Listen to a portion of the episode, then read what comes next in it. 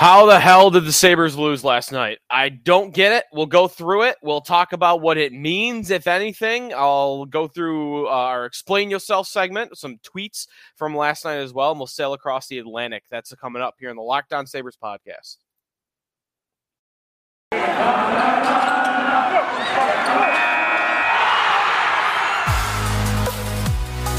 Your Locked On Sabres, your daily podcast on the Buffalo Sabres part of the Locked On Podcast Network. Your team every day.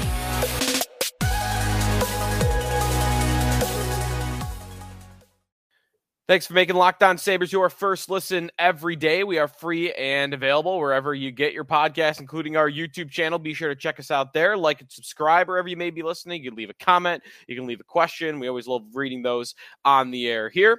Four to one Four to one. Not Sabres over the Coyotes like you might have been anticipating, but Coyotes over the Sabres. Four to one on Tuesday night in front of a sparse crowd at KeyBank Center. Uh, we'll go through how the hell the Coyotes pulled that off, what the, the meaning of last night's game is, if anything, and where the Sabres currently sit in the standings after three losses in a row to Carolina, Tampa, and now Arizona. We'll go through some of my tweets from last night as well in our Explain Yourself segment in segment number two.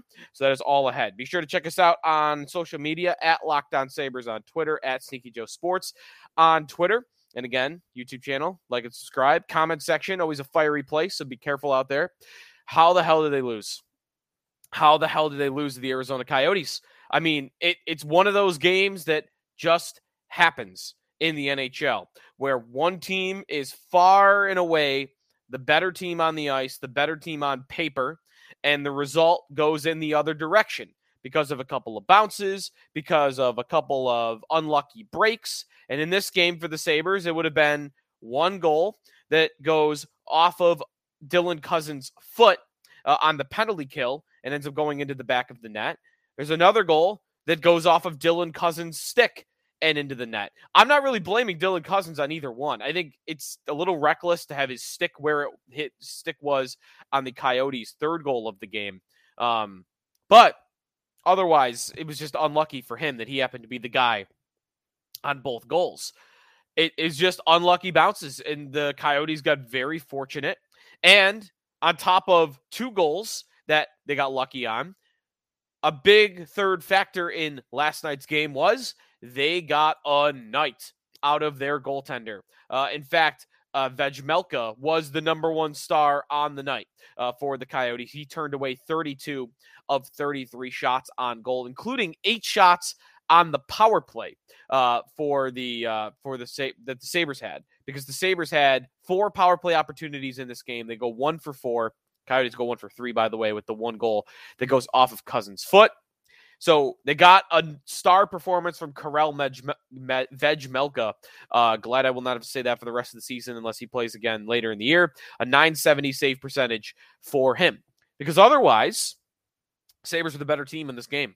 I know it doesn't look like that on the scoreboard. It's an annoying game for Sabre fans. It's a frustrating game for Sabre fans, but I am not taking away anything from this game in a negative context. Uh, in fact, when we get to our explain yourself segment, I have a tweet about this that I don't want to write them off as being a bad team because they lost to the Arizona Coyotes when they dominated the game. They dominated possession. They dominated several different categories. They had a 71.8% expected goals for rate in this game. The Sabres had 68% of the shot attempts in this game. Scoring chances in this game 27 for Buffalo, 9 for Arizona. They were far and away the best team on the ice, not even close. And to me, to criticize them and indict them as a team because they got unlucky three on three counts against a bad Coyotes team is just unfair to that team. It just didn't go their way. They put that game on the ice. Nine times out of 10, they're going to win against that Coyotes team, is the way I feel about it. So, no bad things for me to take away, even though they lost. And, you know, in the standings, it's going to be frustrating. And if they come close to making the playoffs, which I think we're all hoping for late in the year, that might be a game that we point to uh, looking back is you lost to the Coyotes at home. You can't make the playoffs if you're losing to the Coyotes at home. So I guess it really depends what you're trying to do. But we'll do, talk more about that uh, coming up in our Explain Yourself segment. Other stats from this game. Uh, let's see. The Coyotes were very physical. They did out hit the Sabres 15 to 12. I guess it's not too much. Uh, in favor of one way. Sabres won 35 faceoffs, only lost 23. As I mentioned, they went one for four on the power play. Uh, the Coyotes did have a four minute power play when Peyton Krebs took that high sticking call, which I thought was a little, uh, a little on the fence because yeah, you've got to have control of your stick, but it was the Coyote player that made contact with Krebs that forced his stick up in the air that then hit a Coyotes player. So I didn't love that. Uh, takeaways in this game six to six, giveaways five to six, uh, pretty even on that front. The Sabres one goal on the night was a very slick shot by Tage Thompson the right side of the power play, which is usually not where he is. He's usually on the left on his one time side. Little toe drag to the middle, wires it uh, top left corner to get his eighth goal of the season. Jack Quinn and Rasmus Dahlin get the assists on that one. Eric Comrie turns away 20 of 23. He could have been better. Comrie could have been better. He wasn't horrible on the night, but this is about four or five games in a row now where Comrie's been, uh, yeah, pretty good, but not like, oh, he's a starting goalie in the NHL level of good, but pretty good is where I want to stand with Comrie, I think, at this moment in time. Uh, we'll take a timeout here. We'll talk more about this game in depth within our Explain Yourself segment. We'll go through my tweets of the night, which in essence is my notebook from the night, and then we'll look at where the Sabres sit in the standings and what else happened in their division uh, on Tuesday night. That's coming up here in the Locked On Sabres podcast with Joe DiBiase. We are brought to you by Athletic Greens with one delicious scoop of AG1, you are absorbing 75 high quality vitamins, minerals, whole food so- superfoods, probiotics, and adaptogens to help start your day right. Special blend of ingredients supports your gut health, your nervous system, your immune system, your energy, recovery, focus, and aging. It's lifestyle friendly, whether you eat keto, paleo, vegan, dairy free, gluten free. It's less than one gram of sugar, no GMOs, no nasty chemicals or artificial anything while still tasting good. You could put the scoop of powder into your drink every day. I like the droplets. I just put one little drop of it. I don't even notice that it's there. Uh, so it's completely up to you how you want to take it in. Costs less than $3 a day. You're investing in your health, and it's cheaper than your cold brew habit. Uh, it's cheaper than getting all the different supplements yourself. You're investing in an all in one nutritional insurance. Backed by over 7,000 five star reviews recommended by professional athletes, trusted by the leading health experts. To make it easy, Athletic Greens is going to give you a free one year supply of immune supporting vitamin D and five free travel packs with your first purchase. All you got to do is visit athleticgreens.com slash NHL network. Again, that is athleticgreens.com slash NHL network to take ownership over your health and pick up the ultimate daily nutritional insurance.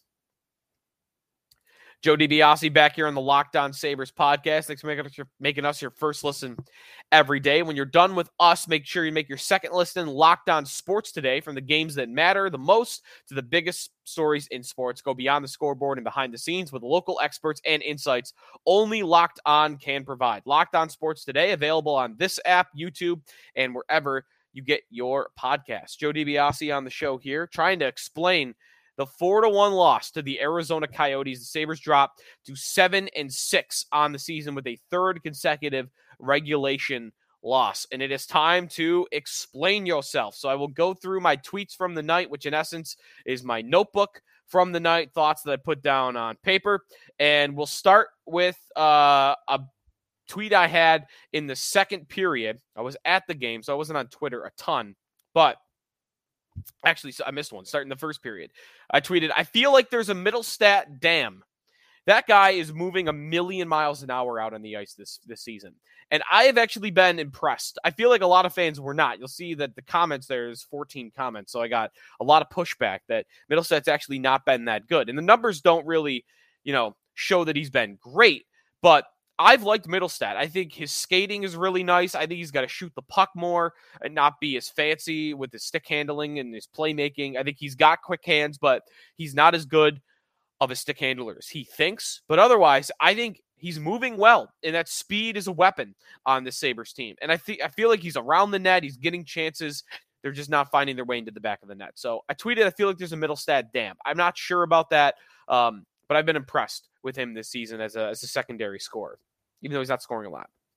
My second uh, tweet the Coyotes should pack their bags, take their arena, and head to the East Coast League. This was an area where I think the Sabres were tied 1 1, and they were buzzing around the Coyotes' end. There was a three minute shift in the second period where Thompson was on the ice and Power was on the ice and Skinner and Cozens and it, the guys were coming, going to the bench, coming out. Um, they, they were keeping a rotation going and had the Coyotes helmed in their own end for a sizable chunk of the second period. And they just, they looked like the worst hockey team you've ever seen, the Coyotes. And the Sabres didn't end up scoring. They had a lot of chances. They hit a post, I think, there. Olsen did. There were a couple of nice saves made by Vejmelka, but I, I couldn't believe the Sabres didn't score in that shift because they looked dominant. Next tweet. Right at the end of the second period, there were about 12 seconds left. I tweeted, I don't know if Granato has done this before, but he has four forwards out there for ozone face off with 12 seconds to go and five on five. I have not noticed that. I wonder if people had. Nobody really commented that they had. Um, but he had Thompson out there as a defenseman next to Rasmus Dahlin with 12 seconds to go. And you know what? That's not three seconds to go, right? It's not two seconds. 12 seconds is enough time for Arizona to win the faceoff, gather possession, and go back in the other direction. They almost did, by the way. Um, but I like that move. It's an aggressive move. You're probably going to have uh, very a very slim chance of a, of a of Thompson having to play defense on the other side, which you know the the risk there is that but the the upside is now i've got thompson on his one timer on the blue line with 12 seconds to go i'm really trying to take advantage of a scoring opportunity there so i liked that by granato a little creative um don't see a lot of coaches doing that but you know he's a risk taker so i like it uh next a plus to whoever played Mr. Brightside in the arena while we were all waiting. So this came in about a 20 minute delay when there was a Zamboni that broke down on the ice. And I, I, we considered leaving in the second intermission. A lot of people were doing that. They were down at that point in time. The Zamboni stuck on the ice, and they had to tow it off the ice with the other Zamboni, and then it got stuck in the uh, in like the tunnel where there's only one gate out onto the ice, and they needed to get the other Zamboni back out there, but couldn't.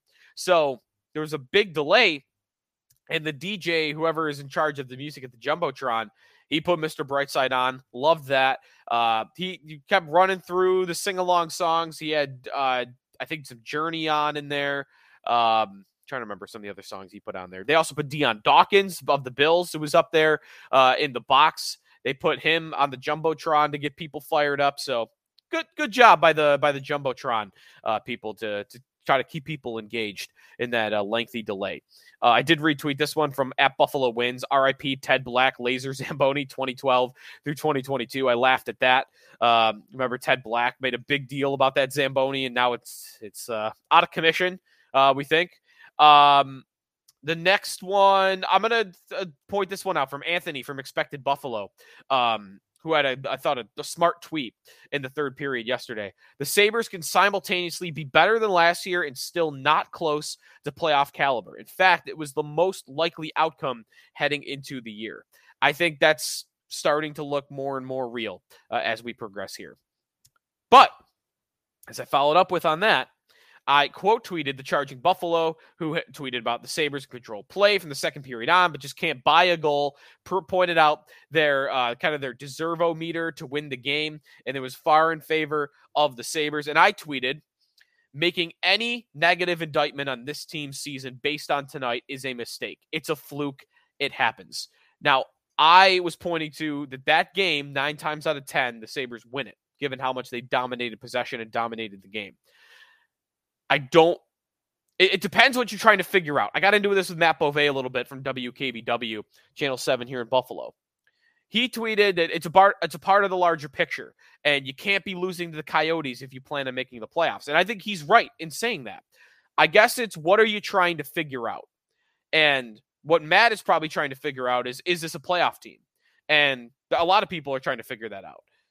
And if you're a playoff team losing to the Coyotes, it looks bad.